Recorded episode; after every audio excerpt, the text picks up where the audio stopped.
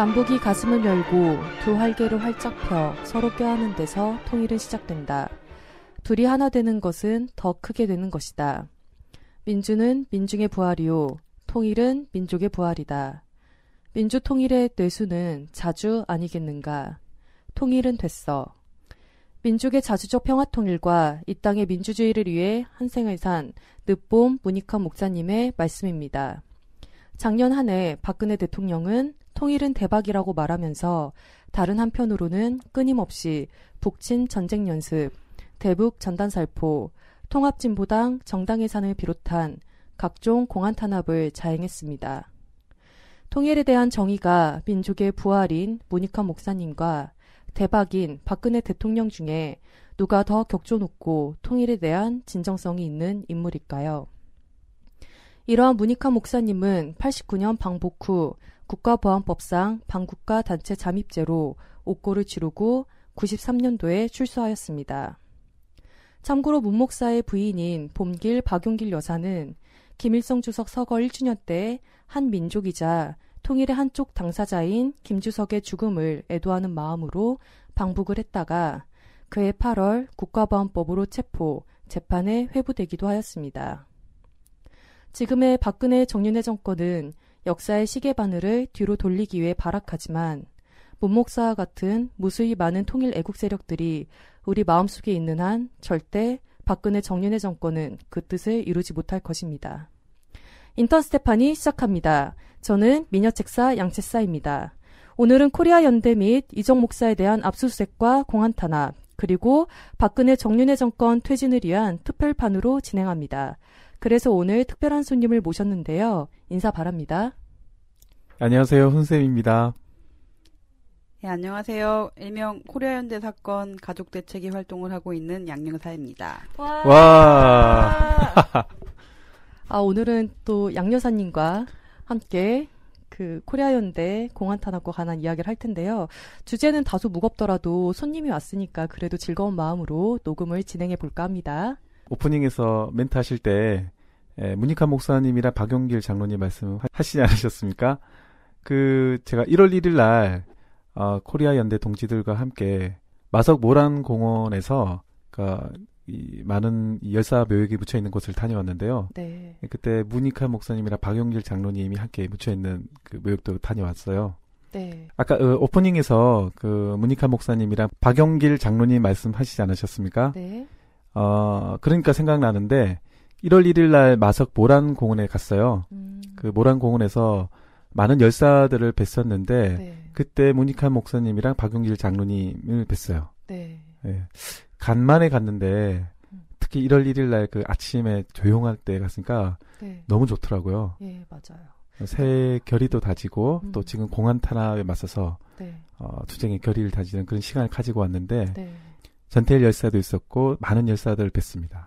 예, 그 자리에 훈쌤뿐만 아니라 저도 같이 있었는데 어, 마성 모란공원에 그 눈이 아직도 녹지 않아서 하얗게 눈이 깔려 있었던 게 기억에 남고요. 네. 그 열사분들이 다 묻혀 계신데 저는 그날 그 학생들과 함께 그 열사분들에 대한 소개와 그 당시에 그 역사적인 배경은 어떠했는지를 해설을 했었는데요.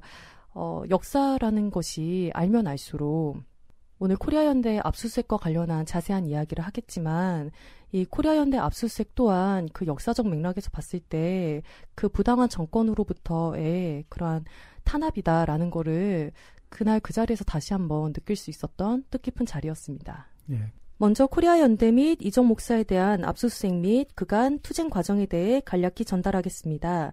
지난 12월 21일 오전 8시경 자주통일과 민주주의를 위한 코리아 연대 대표 및 회원 12명의 자택과 코리아 연대 사무실 총 11곳에 대한 압수수색과 같은 시간 김포 민통선 평화의 교회 이정 목사의 자택, 교회, 아동센터에 대한 압수수색이 진행되었습니다.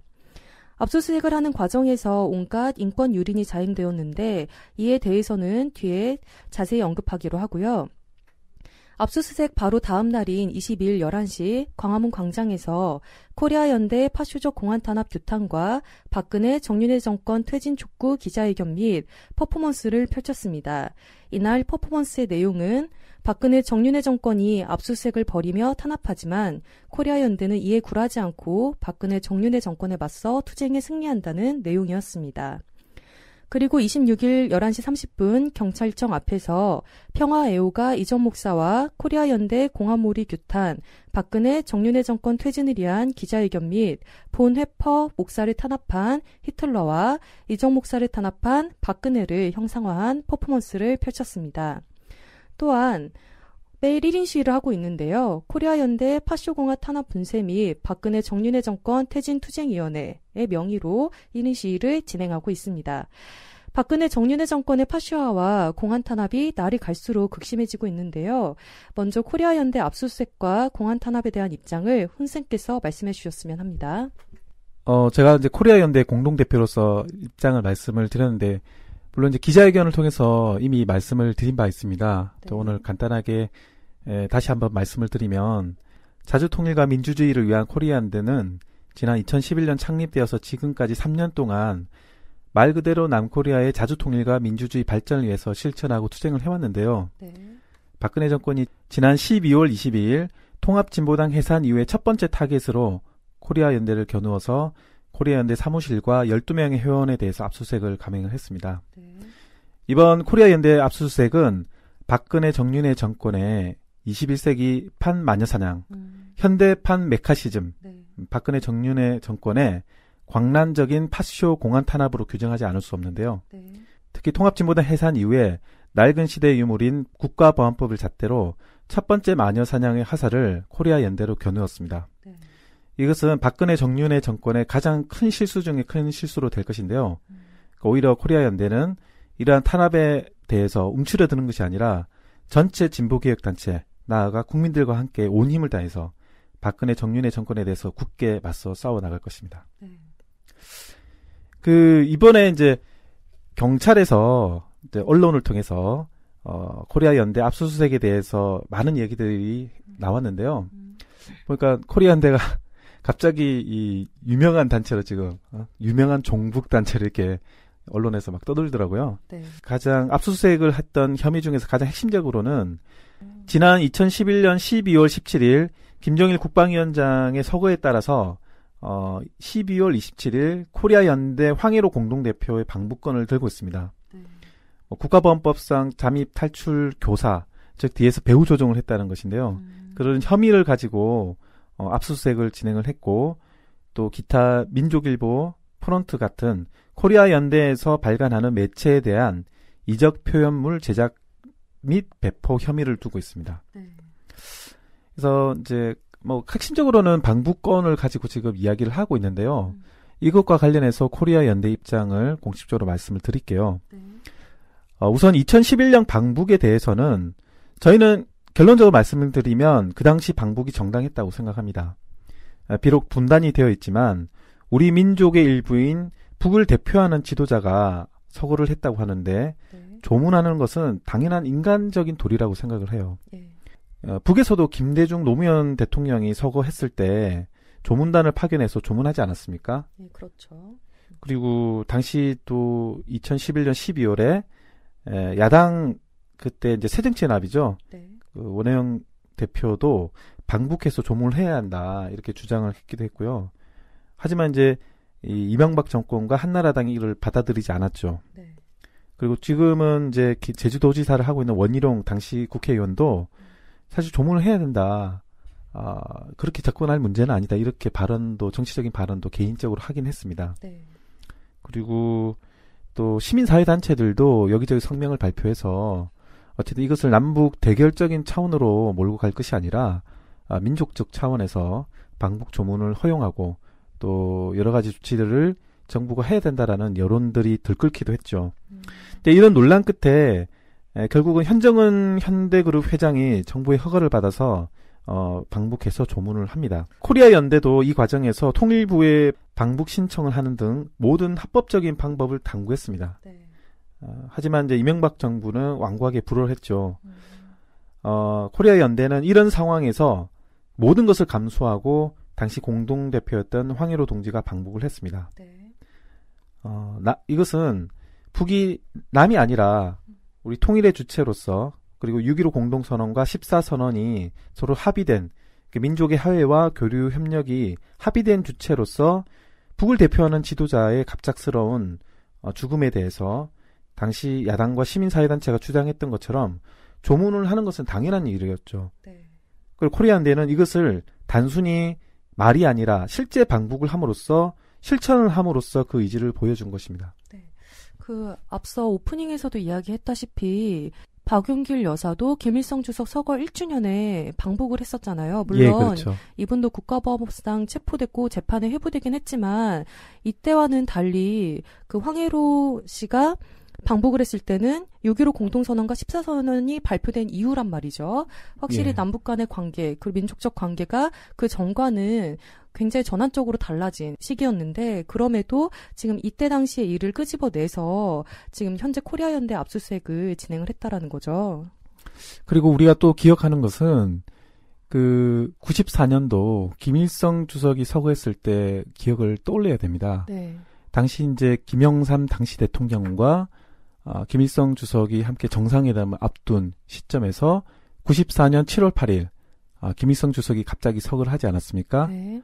아, 그리고 나서 바로 어, 김영삼 대통령이 이 방북 조문을 어, 대대적으로 탄압을 했어요. 아, 그 당시 이제 범민련이라든지 많은 진보 개혁 단체들이 그리고 어, 국회의원들이 조문을 해야 된다라고 이 똑같은 상황에서 어, 주장을 했지만 네. 이런 조문을 불허하고 그 당시 조문을 주장했던 어, 학생 운동 세력과 아, 진보 단체들에 대해서 아주 메카시적인 선풍을 네. 어, 벌렸죠 김영삼 음. 정권이 그래서 뭐 서강대 박홍 총장이 네. 뭐 주사파 파동이 막 그때 일었었고 음. 하여튼 여러 가지 막, 어, 하여튼 이 종북 소동이 막 벌어졌었던 거죠. 네. 그러면서 남북 관계뿐만 아니라, 아, 북미 관계도 경색되면서 사실 전쟁 직전까지 가는 대단히 위험천만한 지경까지 갔었어요. 네. 그 국면이 98년, 99년도까지 이어졌거든요. 음. 그래서 어, 이제 북의 이른바 이제 고난의 행군 시기, 네. 막 이런 뭐 큰 물 피해 이런 과정에서도 하여튼 남북 관계와 북미 관계가 전쟁 직전까지 가는 위험천만한 지경까지 갔었다. 네. 우리 이제 또다시 그 당시 2011년도에 그런 역사를 되풀이할 것인가. 음. 아, 코리아 연대는 당시 그런 어, 질문을 네. 역사 앞에 그리고 많은 우리 국민들 앞에 던지지 않을 수 없었던 것이죠. 네. 근데 그런 결단 끝에 내린 방북이었다 이렇게 이야기할 수 있겠습니다. 네. 그리고 이제 그 뒤로 지금 3년이 지났는데요. 네. 그동안 검찰은 이런 이와 관련해서 코리아 연대와 관련해서 어, 이런 방구도 하지 않았어요. 음. 아무런 제재도 없었고 네. 저희는 이제 이 과정이 그만큼 탄압할 명분이 없었기 때문이라고 생각을 합니다. 어, 아. 실제 이제 뭐 구체적으로 이야기하자면 이 국가보안법상 실정법 위반이라 하더라도 어, 실제 그 코리아 연대 자체를 탄압할 수 있는 그런 어떤 명분이 없었다고 생각을 하는데요. 네. 이 방북은 한 명만 하지 않았나요? 그렇죠. 한 명만 방북했는데 이 전체를 다 이렇게 탄압해서는 말이 안 되죠. 그렇죠. 예.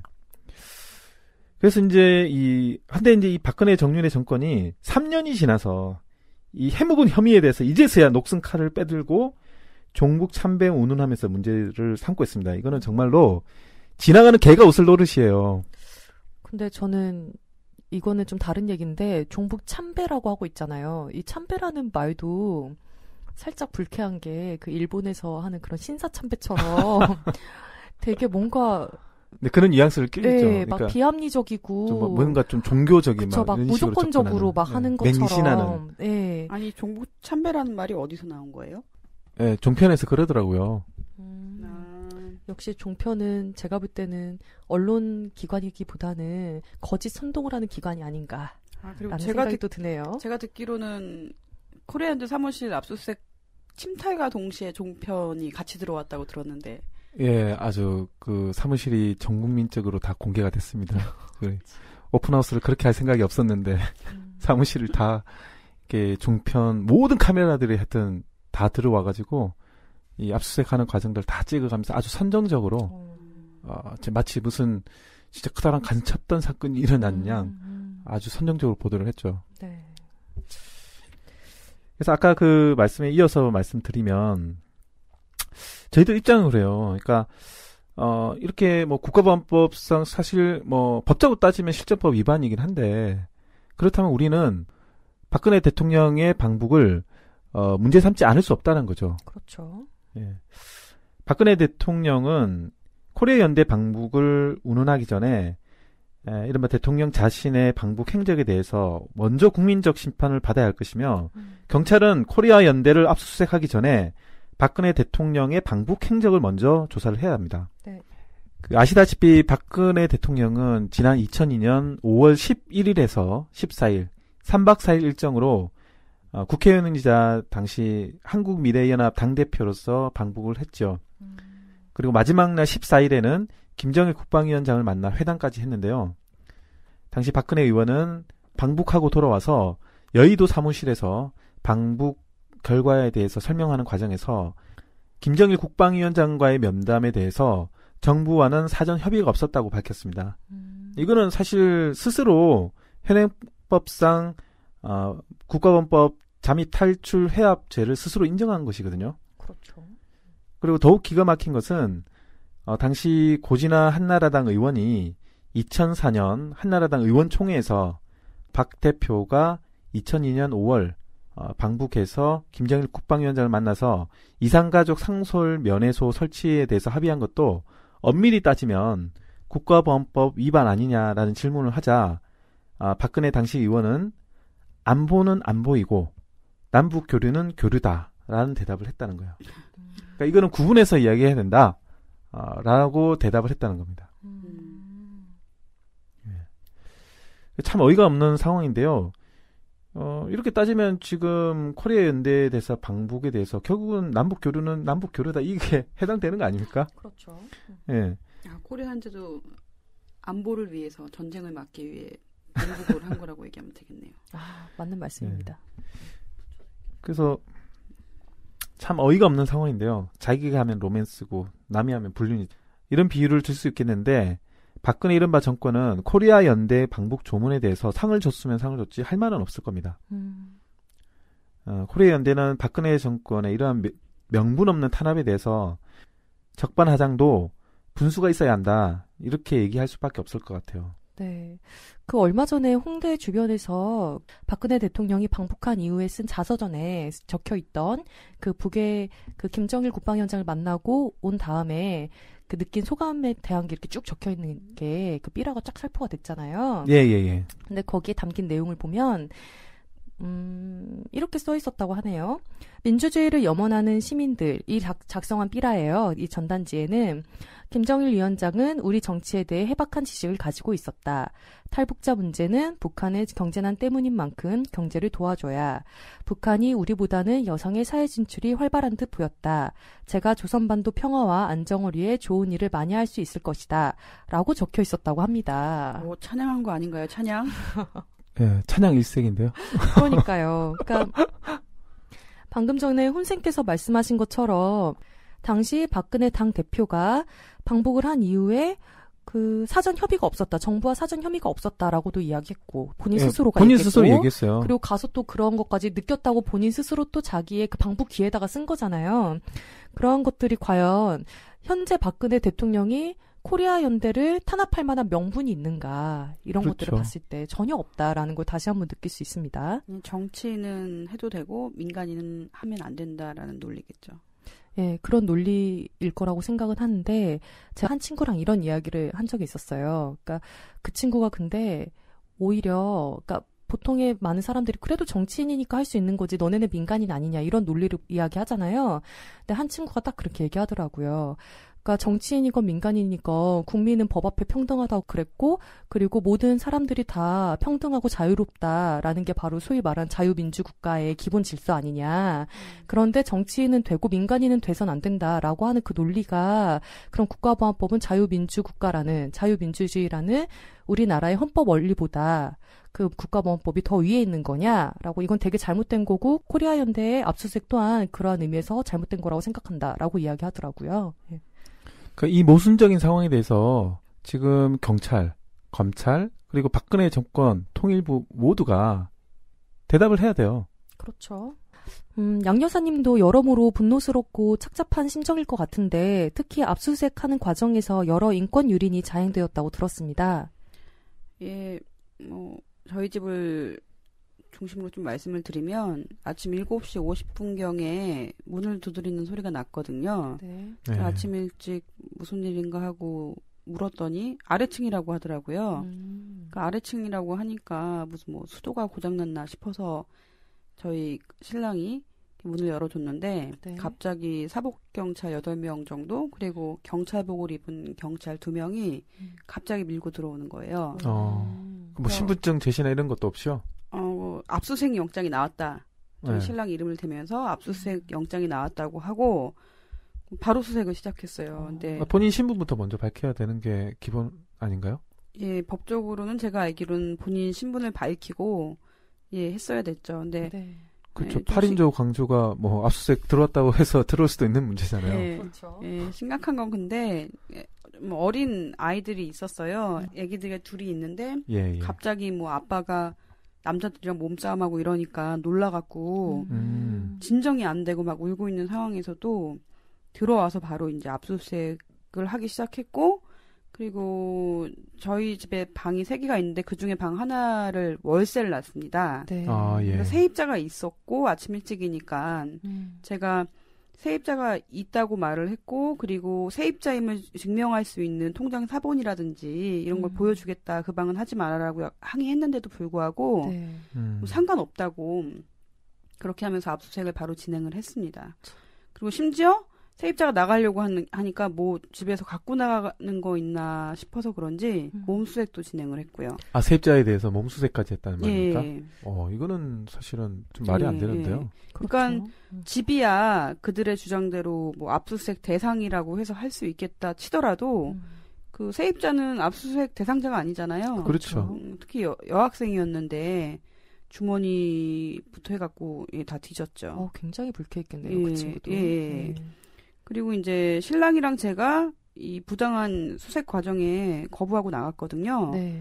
뒤늦게 이제 상황을 듣고 오신 저희 친정 어머니께서 오셨는데 75세로 좀 연로하세요. 음. 아. 그런데 입회한 사람이 없다는 이유로 친정 어머니를 11시간 동안 집 밖으로 못 나가게 했죠. 11시간 동안요? 예, 압수수색을 11시간 동안 진행을 했는데 연로하시기 때문에 저희 어머니가 이제 혈압약을 드셔야 되거든요. 네. 혈압약을 드시기 전에 식사를 하셔야 돼서 밥을 먹고 오겠다고 잠깐 나갔다 오겠다고 했는데도 못 나가게 했고요. 방에도 혼자 못 있게 하고 형사가 붙어 있게 했죠. 이거는 사실상 감금 상태인데요. 예, 그렇죠. 사실상 감금이죠, 이거는. 예, 네. 왜냐면 입회가 의무가 아니거든요. 제가 알기로는 네. 네. 압수수색 과정에 입회는 그들 말에, 말에 의하면 권리인데 왜 안 하냐 이렇게 계속 따져 묻더라고요. 제가 직장 생활을 해서 이, 이날에도 나가서 이제 회사 출근을 했는데 네. 전화랑 문자 등 열 통 넘게 와, 오면서 계속 하는 얘기가 왜 자기의 정당한 권리를 찾지 않느냐라고 협박조로 계속 전화가 왔고 심지어는 저희 친정 어머니를 시켜서 전화를 하게 하고 그런데 양 여사님은 압수수색 대상이 아니었잖아요. 예, 저는 당연히 압수수색 대상이 아니었고 제가 입회를 해야 될 의무가 없는데 저한테 전화해서 경찰들이 예, 신랑 연락이 안 된다고 저한테 연락이 왔는데 압수수색 들어오자마자 저희 신랑 핸드폰을 뺏어갔거든요. 당연히 아. 연락이 안 되죠. 당연히 안 되는 건 저한테 예, 전화가 안 된다고 계속 하길래 아, 이런 말 하면 좀 그렇지만 되게 멍청한 경찰인 것 같은. 음, 자신이 한 행동을 까먹은 거죠. 네. 핸드폰을 뺏었다는. 그래서 저는 어쨌거나 부당한 과정이고 네. 불법적으로 자행했다는 걸 전화로 계속 얘기를 했어요. 음. 얘기를 하면서 입회하지 않겠다, 사인도 하지 않겠다. 그러니까 압수수색을 한 것에 대해서 사인을 하게 돼 있거든요. 네. 그걸 다 거부를 했었습니다. 음, 그렇다면 다른 가족들도 이와 유사한 사례가 있나요? 제가 알기로는 12명 압수수색 영장이 나왔는데요. 그 중에 세네 집 정도는 압수수색 당시에 집에 없었던 걸로 알고 있어요. 네. 이 예를 들면 본인이 집에 없는 상황에서 강제로 문을 뚫고 압수수색을 진행한 곳이 있는데 네. 음, 재미있는 거는 압수수색 끝난 다음에 도어락을 새로 겨- 교체해주고 비밀번호까지 바꿔놓고 간 집도 있다고 들었습니다. 예. 와. 그거는 사실 나중에 변상을 해야 되는 문제 아닌가 싶은데요. 그러니까. 멀쩡한 그 도어락을 왜 네. 바꿔요? 뭐 새 걸로 교체해주고 갔다 이렇게 주장을 하겠죠? 예. 근데 가장 큰 문제점은 이제 불법적으로 자행했다라고 저희가 얘기를 하는 게 불법과 인권 유린이 만행했다라고 주장을 하는 게 네. 당사자가 수색 영장을 일단 압수수색이 들어오면 수색 영장을 읽어보게 해야 돼요. 그렇죠. 그런데 그렇죠. 우리 집 같은 경우도 신랑이 애들이 울고 너무 심각하니까 정서적으로 음. 수색 영장을 거의 못 읽었어요. 네. 거의 못 읽었는데도 바로 수색을 진행을 했고 음. 그리고 경찰 신분인 걸 밝히고 누구인지 확인을 시켜줘야 되는데 이런 과정도 전혀 없었고요. 음. 그걸 제일 먼저 해야죠. 사실 뭐 경찰인지 아니면 뭐 그렇죠. 압류 딱지 붙여놓은 사람인지 어떻게 알아요? 맞아요. 그러니까요. 네. 예, 그리고 심지어 어떤 집은 압수수색 목록을 그러니까 본인이 당사자가 집에 없었는데 압수수색을 진행했고 압수수색 목록을 두고 가지도 않은 거예요. 압수수색을 음. 했는데도 불구하고 이거를 항의를 하니까 영장 같은 경우는 사진을 찍어서 핸- 핸드폰으로 보내주고 목록은 어. 우편으로 보내줬더라고요. 예, 이런 과정이 좀 있었습니다. 그리고 인권 유린에 대한 부분은 아까도 말씀드렸지만 압수수색 대상자가 아닌 사람까지 수색을 하고 음. 그 저희 집 같은 경우 그 세입자의 컴퓨터까지 그 포렌식이란 기계로 네. 그 친구의 컴퓨터까지 다 이렇게 복사를 해갔거든요. 음. 요런 것들. 예. 그리고 75세 연로한 어르신, 저희, 우리 집뿐만이 아니라 다른 한 집도 부모님이랑 같이 살고 있는 집이 있었는데 네. 그 어머니들이 받은 충격이 좀 이루 말할 수가 없죠. 음. 이건 여담인데요. 문자나 전화로 경찰청에서 스팸 연락 온 적 혹시 있나요? 많이 있죠, 많이 있죠. 예.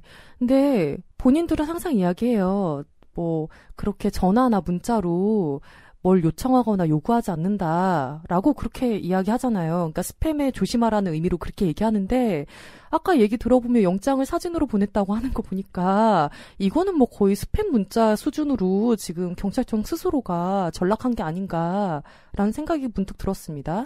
그리고 저는 이제 상황이 되게 심각하게 느껴지는 게 이제 지난번 회에 이제 이정 목사님 또 압수수색 과정을 얘기를 들었잖아요. 네. 네.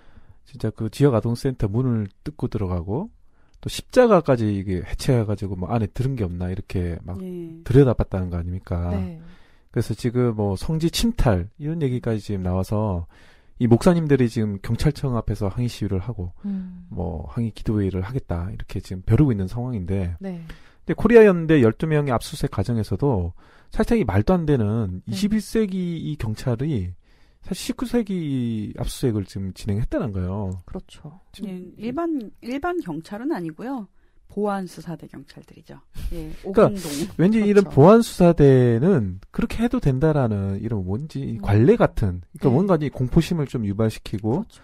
그러면서 상대의 기선제압을 하려고 하는 음. 이런 구시대적인 이 관행들이 아직까지 남아 있는 게 아닌가 저는 그런 생각이 들었어요. 얘기를 들을 때마다. 예. 음. 네, 지금 이야기를 들어보면 여러 가지로 인권 유린이 자행이 됐는데 이걸 어떻게 대응을 하실 예정이신가요? 예, 일단은 압수수색 과정에서 워낙 불법적으로 경찰이 자행한 부분이 많고요. 예, 그리고 변호사랑 지금 상의해서 인권 유린 한 부분에 대해서는 법적으로 강력하게 대응을 할 생각입니다. 네. 그럼 이번 코리아 연대 압수수색에 대한 가족 대책의 입장은 어떤가요? 예, 이번 사건이 3년 전에 코리아연대에서 황해로 공동대표의 방북 조문 신청이 민족의 도리로 봤을 때 정당하기 때문에 방북, 방북을 승인하라는 기자회견이 있다고 들었는데요. 이거를 문제로 삼고 뭐 지금 국가의 연계가 있다 그러면서 조직 사건을 만들려는 것 같아요. 네. 우리나라가 세계 유일의 분단 국가는 아니지만 분단 국가 중에서 유일하게 국가보안법이라는 악법으로 교류하는 것이나 왕래가 금지돼 있고 그리고 왕래하자고 주장하는 사람들을 지금처럼 빨갱이로 몰아붙이는 이런 비상식의 상황에 놓여 있는 게 좀 분노스럽습니다. 네. 그리고 심지어 우리 남편 같은 경우는 기자회견 열었을 당시에 있지도 않았을 뿐더러 음. 조용히 시골에서 농사 짓고 있었는데 진짜. 예, 지금 코리아 연대 활동을 하고 있다는 이유만으로 압수수색을 당한 거거든요. 네. 예, 이렇게 박근혜 대통령이 어, 유시인으로 돌아가서 마음대로 나라를 좌지우지 하게 될 수는 없다고 생각을 하고요. 네. 우리의 이러한 억울함을 국민들이 좀 알 때까지 호소하고 다니려는 계획을 갖고 있습니다. 네. 네. 아, 근데 어떻게 보면 좀 놀랍네요. 그러니까 양 여사님 남편분은 당시 기자회견 자리에 있지도 않았고 조용히 농사를 짓고 계셨는데 어떻게 이 동일한 사건으로 이렇게 판을 만들 수가 있는지. 그러니까 조직 사건이겠죠. 예. 남의 일이라고 생각했는데 통합진보당 뭐 아로 사건 같은 경우도 그렇고 아 지금 갑자기 생각난 건데요. 저희 앞- 신랑의 압수수색 영장을 신랑이 못 보는 상황에서 제가 잠깐 들여다봤었어요. 네. 앞에 한두 장 정도. 근데 그 압수수색 영장 한두 장 정도에 뭐가 나왔냐면 압수수색 목록에 난수표와 무전기가 나오더라고요. 제가 그래서 너무 놀래서 이 이게 무슨 난수표랑 무전기냐고 막 항의를 하니까 뺏어갔어요. 네. 그 영장을. 진짜 황당하다. 예, 그러니까 제가 그때 딱 들었던 생각이 아로 사건이 생각이 났어요. 아로 예. 사건 당시에 이석기 전 의원 집에서 뭐 난수표 나오, 나왔다고 하지 않았나요? 예. 예, 그게 아 이것도 지어낸 거구나 이런 음. 생각이 딱 드는 거예요. 아. 예. 그러니까 진짜 말 그대로 소위 말하는 간첩단 사건이나 내란 음모 사건과 같이 정말 큰 사건을 만들기 위해서 얘네들이 오히려 먼저 그림을 다 그려놓고 예. 그런 걸 기대하고 들어온 예, 거죠. 기대하고 예. 들어왔고 아예 모든 어떻게 보면 결론을 다 내려놓고 압수수색부터 시작을 했구나. 예. 라는 걸 다시 한번 느낄 수 있네요. 예, 그러니까 뭐 그냥 짜여진 그림에 맞추기 위해서 그러니까 이 패를 사실은 거부를 할까 말까를 고민을 많이 했어요. 뭐 영화에 네. 나오는 것처럼 이패안 했을 경우 그 증거 물품을 끼워 넣을까 봐 걱정을 많이 했는데 아, 네. 어차피 저희가 있으나 없으나 압수색 영장에 난수표랑 무전기까지 넣어놓고 왔는데 무슨 소용이 있을까 싶어서 나갔었던 거- 거거든요. 네. 네. 참 다른 분들의 압수수색 영장엔 또 얼마나 기가 막힌 내용들이 있을지 새삼 궁금해지기도 합니다. 근데 이제 저는 참 이해가 안 가는 게, 에, 그 사실 행- 이건 행정 절차잖아요. 어차피 경찰관으로서 그 이, 이 사람들도 공무원들인데 네. 그러면 공무원들이 법 집행을 함에 있어서 제일 먼저 해야 될 것은 어딜 가나 자기 신분을 먼저 밝히고 음. 그리고 절차에 따라서 그 신분 밝힌 거에 따라서 정중하게 에, 자기가 찾아온 목적과 아, 그리고 그걸 하기 위해서 어, 상대방의 동의를 구하고 또는 뭐 설득을 하는지 그런 과정을 통해서 어, 절차적으로 진행이 돼야 되는 게 맞는데 이거는 그 아침에 들이닥쳐가지고 그냥 애들은 울고 막 이런 조건에서 막 자기네들이 원하는 바를 어, 정말 폭력적으로 진행을 했다는 게 저는 아주 심각한 인권 유린 상황을 느껴요. 네. 아, 제가 또 하나의 기억이 났습니다. 재밌는데요. 뭔가 흥미진진하고. 일곱 시- 재밌어도 되는지 몰라도. 7시 50분에 들어와서 음, 우리 집 아이들이 어린이집 가는 시간이 8시 반경부터 서둘러야 하니까 제가 투덜거리면서 도대체 왜 이 시간에 왔냐고 음. 올래면 더 일찍 오던가 아니면 음. 늦게 오던가 하지라고 하니까 경찰 대답이 예고하고 압수수색을 할 수는 없지 않습니까? 라고 하더라고요. 예, 그러니까 불, 불시에 들이닥쳐서 아무도 못 도망가게 한 상태에서 압수수색을 해야 된다. 뭐 대충 이런 그림들이 항상 있는 거죠. 이건 좀 다른 얘기인데요. 얼마 전에 그 1인 시위를 했던 두 사람이 있는데 이 두 분이 미대사관 앞에서 1인 시위를 했어요. 네. 근데 경찰이 미대사관 앞에서 1인 시위를 하는 거를 계속 강력 저지를 한 거죠. 근데 그 와중에 있었던 일 중에 하나가 뭐가 있었냐면 그 1인 시위하는 사람을 같이 동행한 사람이 사진을 찍으려고 하니까 사진 찍는 순간 이거는 1인 시위가 아니라 불법 집회로 간주해서 현장에서 체포하겠다라고 이야기를 했다는 거예요. 1인 시위 자체도 불법이 아니지 않나요? 예, 그러니까 1인 시위가 불법이 아닌데, 그러니까 너가 사진을 찍는 순간 일행이고, 그러니까 일행이 있다는 거는 1인 시위가 성립이 안 돼 있기 때문에 불법 집회로 간주하겠다라는 거예요, 경찰 말은. 근데 이게 너무나 말도 안 되는 게 우리가 이제까지 1인 시위 많이 해봤지만 1인 시위 할 때 둘이 가서 한 사람이 사진 찍어줘도 경찰이 단 한마디도 한 적이 없어요. 그런데 코리아 연대 공안 탄압이 시작되고 얼마 안, 안 있어서 그것을 규탄하는 1인 시위를 하자 갑자기 그날에는 동행한 사람이 사진을 찍으면은 뭐 불법 집회로 간주해서 체포한다는 그런 말도 안 되는 인권 유린이 다시 한번 자행이 됐거든요. 음. 그러니까 아까 훈쌤 말씀도 그렇고 요즘에 경찰이 물론 우리의 상식대로라면 관등 성명을 대고 그리고 목적을 이야기하고 압수수색을 하든지 그렇게 해야 되는 게 맞는데 요즘에 경찰이 그 박근혜 정윤회 정권이 그러니까 50년 전으로 명백히 회귀한 것처럼 오늘날의 경찰 또한 그렇게 50년 전으로 회귀하지 않았나라는 생각이 들었고 저는 개인적으로 그 소식 들었을 때 그 체포하겠다고 말했다는 그 소식 들었을 때 너무 화가 나더라고요. 그래서 개인적으로 막 법 조항 다 검색하고 막 그랬습니다, 내가. 아, 법적으로는 그게 맞나요? 그러니까 얘네가 얘기를 했던 게 비엔나 협약에 의하면 대사관 앞에서 뭐 1인 시위나 집회를 하면 안 된다라고 돼 있대요. 그 이유가 비엔나 협약에 의하면 대사관 주변 이제 대사를 보호해야 된다라는 거예요. 근데 2003년도에 헌재 판결에 의하면 그 대사관들의 그런 활동을 방해하지 않는 정도의 소규모 집회나 그리고 대사를 직접적으로 그러니까 대사관을 직접적으로 공격하지 않는 내용의 집회라든지 아니면 어쩔 수 없이 그 장소에서 집회를 해야 될 경우 이러한 경우에는 대사관의 권리보다는 국민의 권리를 우선 보호해야 된다라고 헌재에서 판결을 낸 거예요. 음. 그렇기도 하고 이 법적으로 이렇게 집회를 규정을 할 때는 에, 2인 이상 이 모였을 때를 집회라고 규정을 해요. 네. 그러니까 당연히 1인이 하는 1인 시위, 자기 표현은 헌법에 보장되어 있는 그런 자기 표현의 자유를 먼저 이야기를 해야 되는 거고, 어,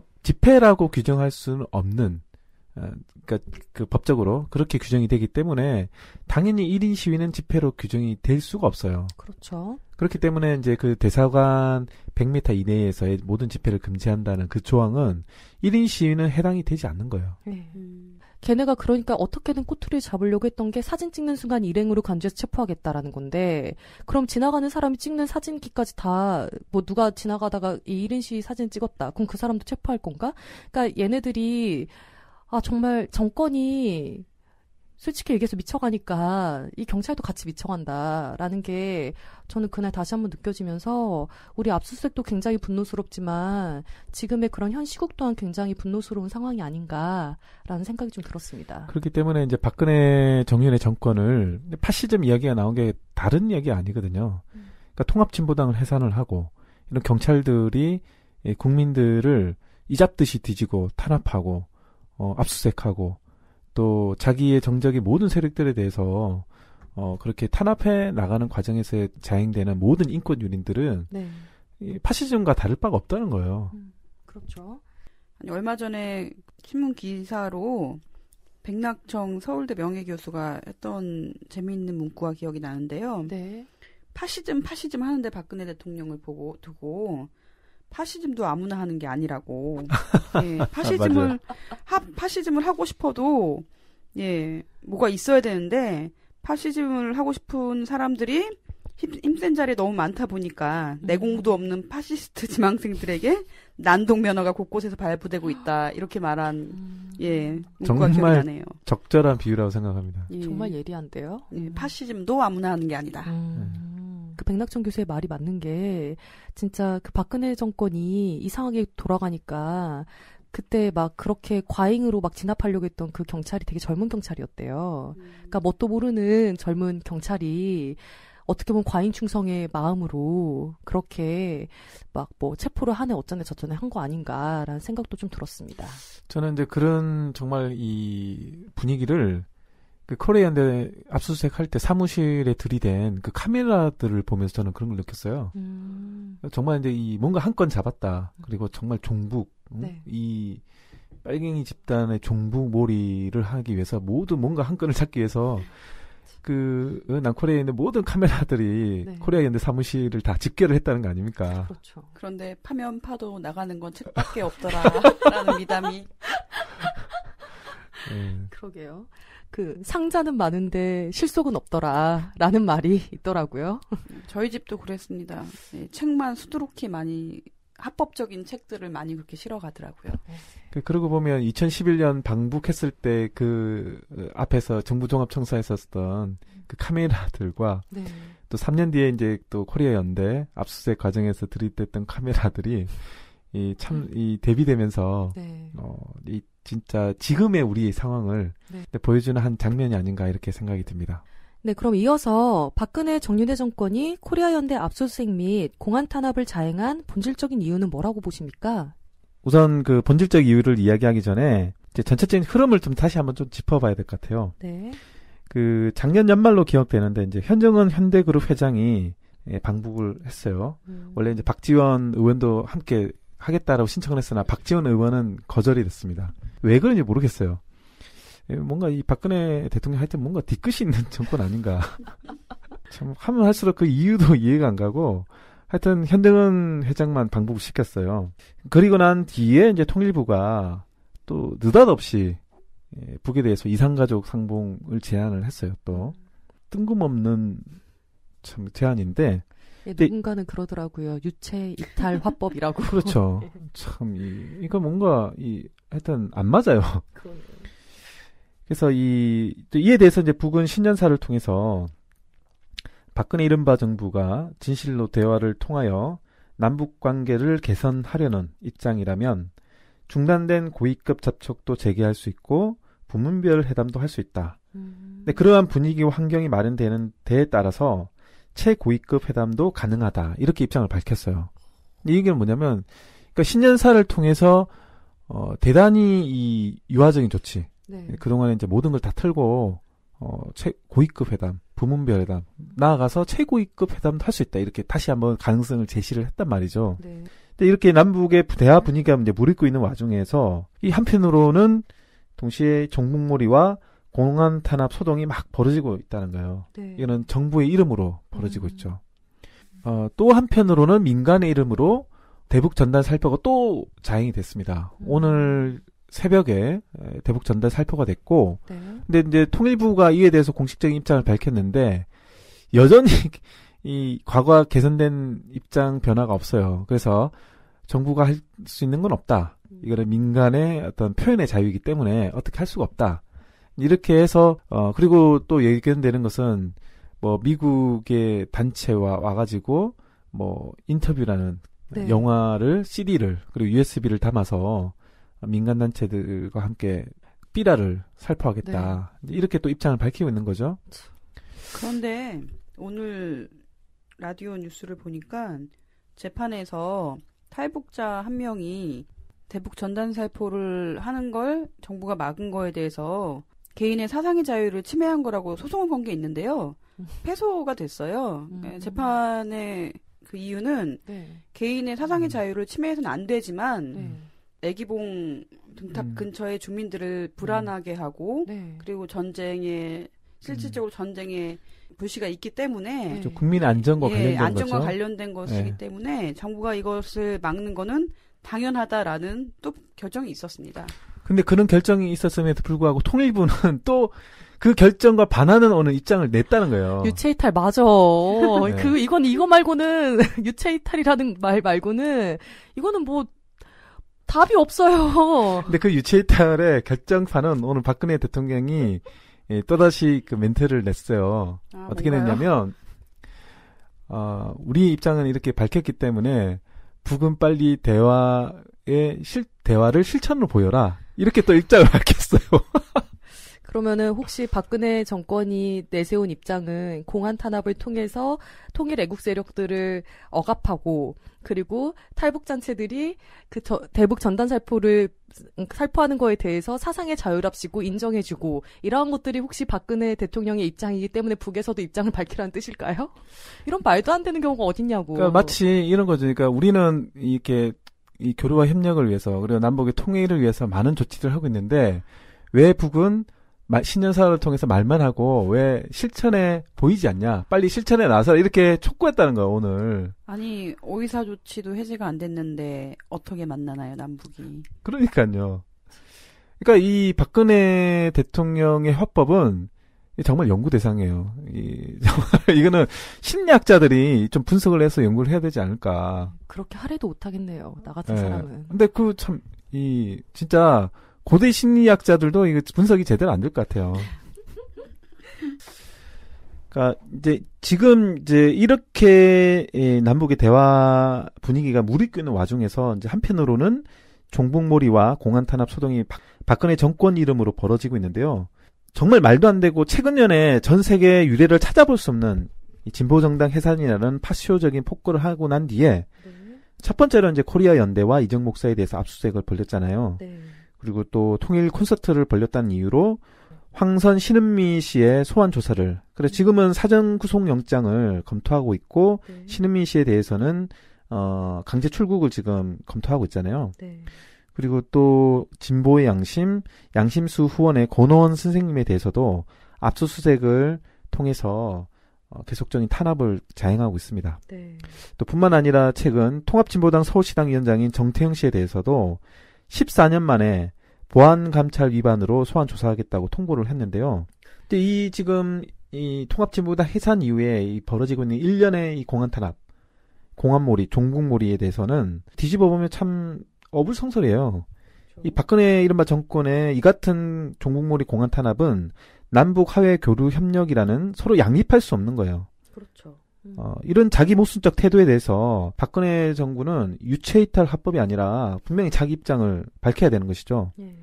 그리고 이제 박근혜 정부가 제안한 이상가족 상봉과 교류협력이 진정이라면 어, 박근혜 이른바 정부는 지금이라도 공안 탄압을 멈춰야 되는 것이 예, 마땅한 도리입니다. 그렇죠. 그렇다면 이제 왜 지금 박근혜 정권이 이 공안 탄압을 자행하고 있는가라고 음. 좀 분석을 좀 해보면요. 네.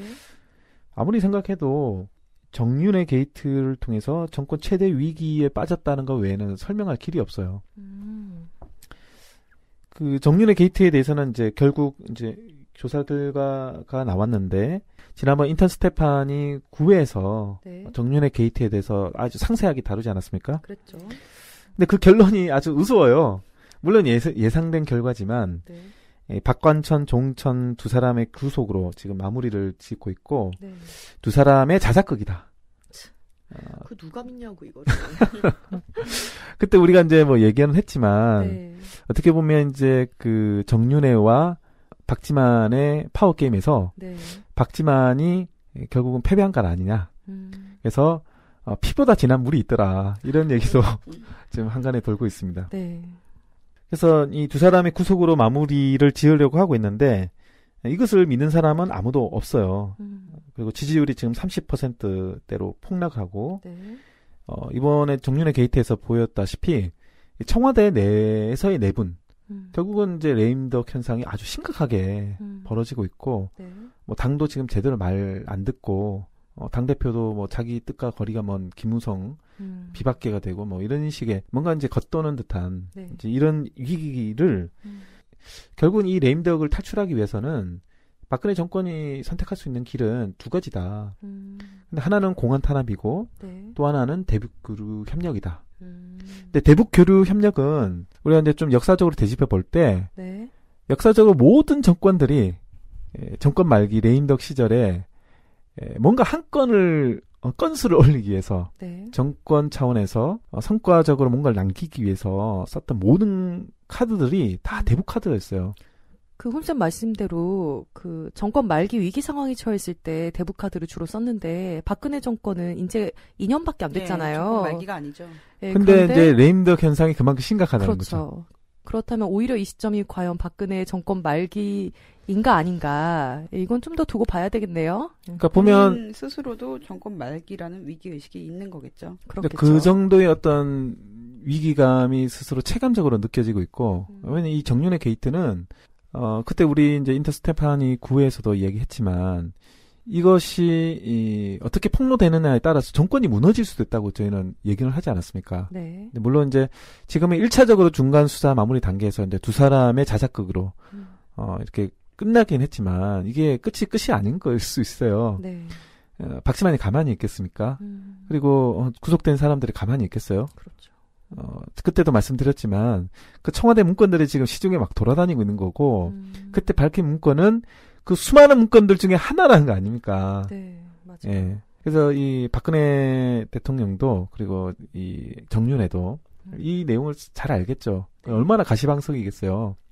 그렇기 때문에 이 공안 탄압을 안 할 수가 없는 거예요. 음. 정적부터 제거하고 보고 정권 안정부터 하면서 공안몰이 하면서 이 모든 화제들을 지금 언론상에서 보면 정윤의 게이트는 싹 사라졌어요. 아주 네. 이제 사회면이나 아주 이 뒷면으로 밀려나고 공원 탄압과 그다음에 대북 몰이 막 이런 어 여러 가지 제스처들이 계속적으로 이제 신년을 비롯해서 계속 이어가고 있다는 거죠. 하나 또 있죠, 큰 게. 조연아 땅콩 회항 사건. 아주 참 절묘한 시점에서 같이 터져가지고 어, 얼마나 박근혜 대통령은 고맙겠어요. 그러고 보면 박근혜 입장에서는 그 정윤회라는 존재가 자신의 가장 큰 치부인데 그리고 그 치부가 드러난 게 바로 정윤회 게이트잖아요. 근데 또 코리아 연대는 우리가 아주 그냥 앞장서서 이거를 정윤회 게이트가 아니라 박근혜 정윤회 게이트다. 그리고 지금의 정권은 박근혜 정윤회 정권이다. 라고 우리가 딱 규정을 했다는 거죠. 이거 자체가 박근혜 입장에서는 코리아 연대를 탄압할 수밖에 없는 그러한 하나의 이유가 되지 않았을까라는 생각도 들어요. 그러니까 역설적인데 어, 통합진보당 해산 이후에 예, 박근혜 정윤회 정권이 코리아 연대를 첫 번째 탄압 대상으로 지목했다는 것은 코리아 연대의 활동이 예, 그만큼 박근혜 정윤회 정권에게 예, 뼈 아팠다는 거예요. 어, 그 여러 가지 제기들의 이 예리함과 그리고 어, 적절한 실천 이런 것들이 정권에게 되게 대단히 위협적으로 다가왔기 때문에 예, 먼저 치지 않았나. 아, 네. 그리고 이 투쟁에서 가장 선봉에서 음. 모범적으로 실천했기 때문에 네. 코리아 연대가 첫 번째로 탄압을 받지 않았나 이렇게 생각합니다. 그 북미 대결전이 이 마지막 클라이막스로 가는 과정에서 최근에 오바마 대통령이 대북 제재 조치를 취하면서 지금 최악의 상황으로 가고 있는 상황 아닙니까? 이런 최악으로 가는 과정에서 어, 남북 관계도 결국 영향을 받을 수밖에 없는데 음. 결국은 이제 이런 조건에서 박근혜 이른바 대통령이 과연 이제 이대로 주저앉을 것인가? 음. 왜냐하면 오바마의 입장에 따라서 따라가면 결국은 전쟁이고 그리고 또이 전쟁은 결국은 정권이 주저앉게 되는 거거든요. 자기 네. 운명이 걸린 문제인 거고. 음. 근데 그렇게 갈 것인가? 아니면 어 오바마의 말을 거스르고 민족 공조 그리고 북과 교류 협력을 선택해서 어, 국민들 편에 설 것인가? 네. 지금 박근혜 이른바 정권은 그 선택의 기로에 지금 서 있는 거예요. 음. 지금 선택을 강요받고 있는 상황입니다. 그러니까 지금 이 어떻게 보면 한쪽에서는 교류 협력하자고 한쪽에서는 공원 탄압하는 네. 서로 양립할 수 없는 이 정책들을 박근혜 정권이 지금 둘 다 지고 서 있는 거 아닙니까? 그렇죠. 이 이제 관련해서 민족 공조냐 외세 공조냐 이 선택의 갈림길에서 박근혜 이른바 정권 그리고 박근혜 대통령 스스로도 엄청나게 지금 고민하고 있을 겁니다. 음. 근데 지금 하는 걸 보면 그다지 그렇게 희망이 보이지 않는다. 음. 좀 이런 좀 생각이 드네요. 네. 그 훈쌤 말씀을 쭉 들었을 때 그 박근혜 대통령이 박근혜 이른바 대통령이 진짜 유체 입탈의 어법을 사용하고 있다라고 생각을 하는데요. 양 여사님이 보시기에 박근혜 정권은 왜 그런 것 같아요? 미친 거죠. 아 역시 예. 이거거든요. 우리 양 여사님의 매력은. 아, 얼마 전에 이제 훈쌤이 말씀하신 대로 박근혜 정윤회 게이트가 터졌잖아요. 네, 일국의 대통령이 정말 추잡한 최악의 스캔들이 스캔들은 터졌지. 네. 그리고 그 직전에 세월호 사건으로 소- 소중한 어린 생명들 400명을 그 물에 수장시켰지. 네. 이 난국을 돌파할 게 필요하지 않았을까 싶어요. 음, 그런데 선친한테 배운 거라곤 공안정국 조성해서 수많은 애국 시민들 잡아 가두는 거니까 네. 그 행동을 그대로 하는 거겠죠. 음, 근데 문제는 이제 세상이 바뀌었고 민중들의 의식 수준도 많이 높아졌는데 네. 박근혜 대통령의 뇌구조만 바뀌지 않은 거 아닌가라는 좀 생각이 들고요. 음. 적절한 비유인 것 같습니다. 예, 그렇습니다. 네. 저는 문득 그런 생각이 들었어요. 제가 예전에 어떤 역사 강좌를 듣는데 그때 강연을 해주신 분이 그 나폴레옹의 예를 들면서 그 나폴레옹이 그 프랑스 대혁명 이후에 다시 황제로 등극을 하잖아요. 근데 그 나폴레옹의 명성을 등에 업고 나폴레옹의 조카가 또 어, 황제로 향후에 또 등극을 합니다. 근데 이와 관련해서 그 나폴레옹이 그러니까 소위 말해서 1대 황제였던 나폴레옹이 그 프랑스 황제로 등극했을 때는 그러니까 전제 왕권이니까 거의 뭐 독재죠. 독재 정권 하에서 뭐 민중들이 한편으로는 이제 영웅 심리, 영웅시하는 게 있었고 한편으로는 또 이렇게 억압받으면 살고 있었는데 그 자기 삼촌의 등을 업고 나타난 그 나폴레옹 같은 경우는 모든 시민들과 민중들의 조롱거리가 되었다고 그래요. 예. 예, 그러니까 삼촌의 그 환상이 깨지는 순간, 음. 예, 그거는 더 이상 자신의 것이 아니기 때문에 온갖 조롱과 풍자거리가 되는 거죠. 그래서 그 당시 프랑스 사회에서 그 해역과 풍자가 담겨 있는 그런 그림들이나 그런 작품들이 엄청나게 유행을 했다고 합니다. 근데 저는 그 내용을 들었을 때 지금 박정희와 박근혜의 모습 또한 그러지 않은가라는 음. 생각이 다시 한번 들었거든요. 네네. 네. 지금 우리 오늘의 이 녹음도 보면은 참 박근혜 이른바 대통령을 참 해악거리로 만드는 예. 본인 네. 본인만 모르죠. 예. 네. 그러니까 이게 본인이 모른다는 게 또 포인트예요, 사실은. 다음에는 인터 스테파니를 다 녹음 들은 걸 가지고 압수수색이 들어오지 않을까. 아, 예, 그럴 수도 있겠네요. 그러면 그때는 여기 계신 훈쌤께서는 그때는 압수수색에 걸려 드실런지 아, 얼마 전엔 피하셨는데 네. 그 양여사님 그 가족으로서 심정이 남다르실 것 같은데. 예. 뭐 착잡하고요. 일단은 그런데 왜 우리 가족이 이런 말도 안 되는 대통령 추문 돌파용에 활용되어야 하는지 좀 화가 나고요. 아, 춤을 돌파용 굉장히 적절한 표현이네요. 예. 뭐 그거 말고는 설명할 길이 없을 것 같아요. 음. 그리고 더 화가 나는 거는 도대체 박근혜 정윤회 정권이 우리 국민들 수준을 도대체 뭘로 보기에 이런 말도 안 되는 공안 정국 카드를 이 시대에 쓰는 건지 이해도 안 가고요. 네. 그래서 제 입장은 박근혜 이른바 정권이 이 공안 정국을 절대 우리 민중들에게 민중들에게는 통하지 않는다는 거를 보여줄 때까지 좀 싸워보려고 하고 있어요. 그래서 음. 결국은 박근혜 대통령이 백기를 들어야겠죠. 네. 예, 스스로 물러나는 시기는 지난 것 같고 음. 이 민중들의 투쟁의 열기로 예, 퇴진될 때까지 저도 음. 저희 가족이 다친 만큼 음. 끝까지 한번 해보려고 합니다. 네. 아, 그 양여사님의 결의의 말씀이었고요. 네. 훈쌤께서 압수수색 당한 줄 알았는데, 아닙니다. 이상하셨습니다. 예, 당하시진 않았고 압수수색 영장만 발부됐다는 소식만 영장을 보시지도 못하죠. 소식만 들은 걸로 알고 있습니다. 예, 그래도 좀 나름의 소회가 있을 것 같아요. 한 말씀 하셨으면 하는데요. 아, 예, 뭐, 정확하게 말씀을 드려야 될 것 같아요. 제가 이제 아침 6시 반에 이제 집을 나왔어요. 음. 어, 그리고 난 뒤에 8시에 이제 들이닥쳤는데, 그 이제 뭐, 나중에 소식을 듣게 됐죠. 그래서, 어쨌든 집은 압수수색을 했지만, 네. 이제 제가 직접 영장을 보거나, 어, 그분들을 보지는 못했어요. 음. 그래서, 이제 참 마음이 착잡하더라고요. 이제 제가 예, 그동안 이제 뭐 나름대로 저 나름대로 양심적으로 그리고 진보적인 활동들을 그동안 해왔는데 네. 이런 좀 말도 안 되는 압수수색을 겪다 보니까 좀 되게 황당하기도 하고 아, 도대체 뭘 가져갔을까 상당히 궁금하게 됐어요. 음. 그 일단은 뭐 이제 뭐 제가 가지고 있는 것 중에서 국가보안법상 걸릴 만한 거는 별로 없다고 생각이 드는데 음. 또뭘 안에서 삽입을 할지 또는 또 뭘 가지고 걸지는 저도 알 수가 없지만. 혹시나 한수표가. 무전기도. 어 예. 그런 거 저 본 적이 없어가지고. 네. 아무튼 앞서 이제 아 고민 들었던 거는 근데 우리가 제가 이제 말로만 그동안 국가보안법 위반 뭐 국가보안법의 뭐 피해 뭐 이런 얘기를 말로만 들었는데 제가 직접 겪다 보니까 네. 이 개인의 사상과 자유가 이렇게 침해를 받는구나 음. 그런 좀좀 서글픈 생각이 들더라고요. 네.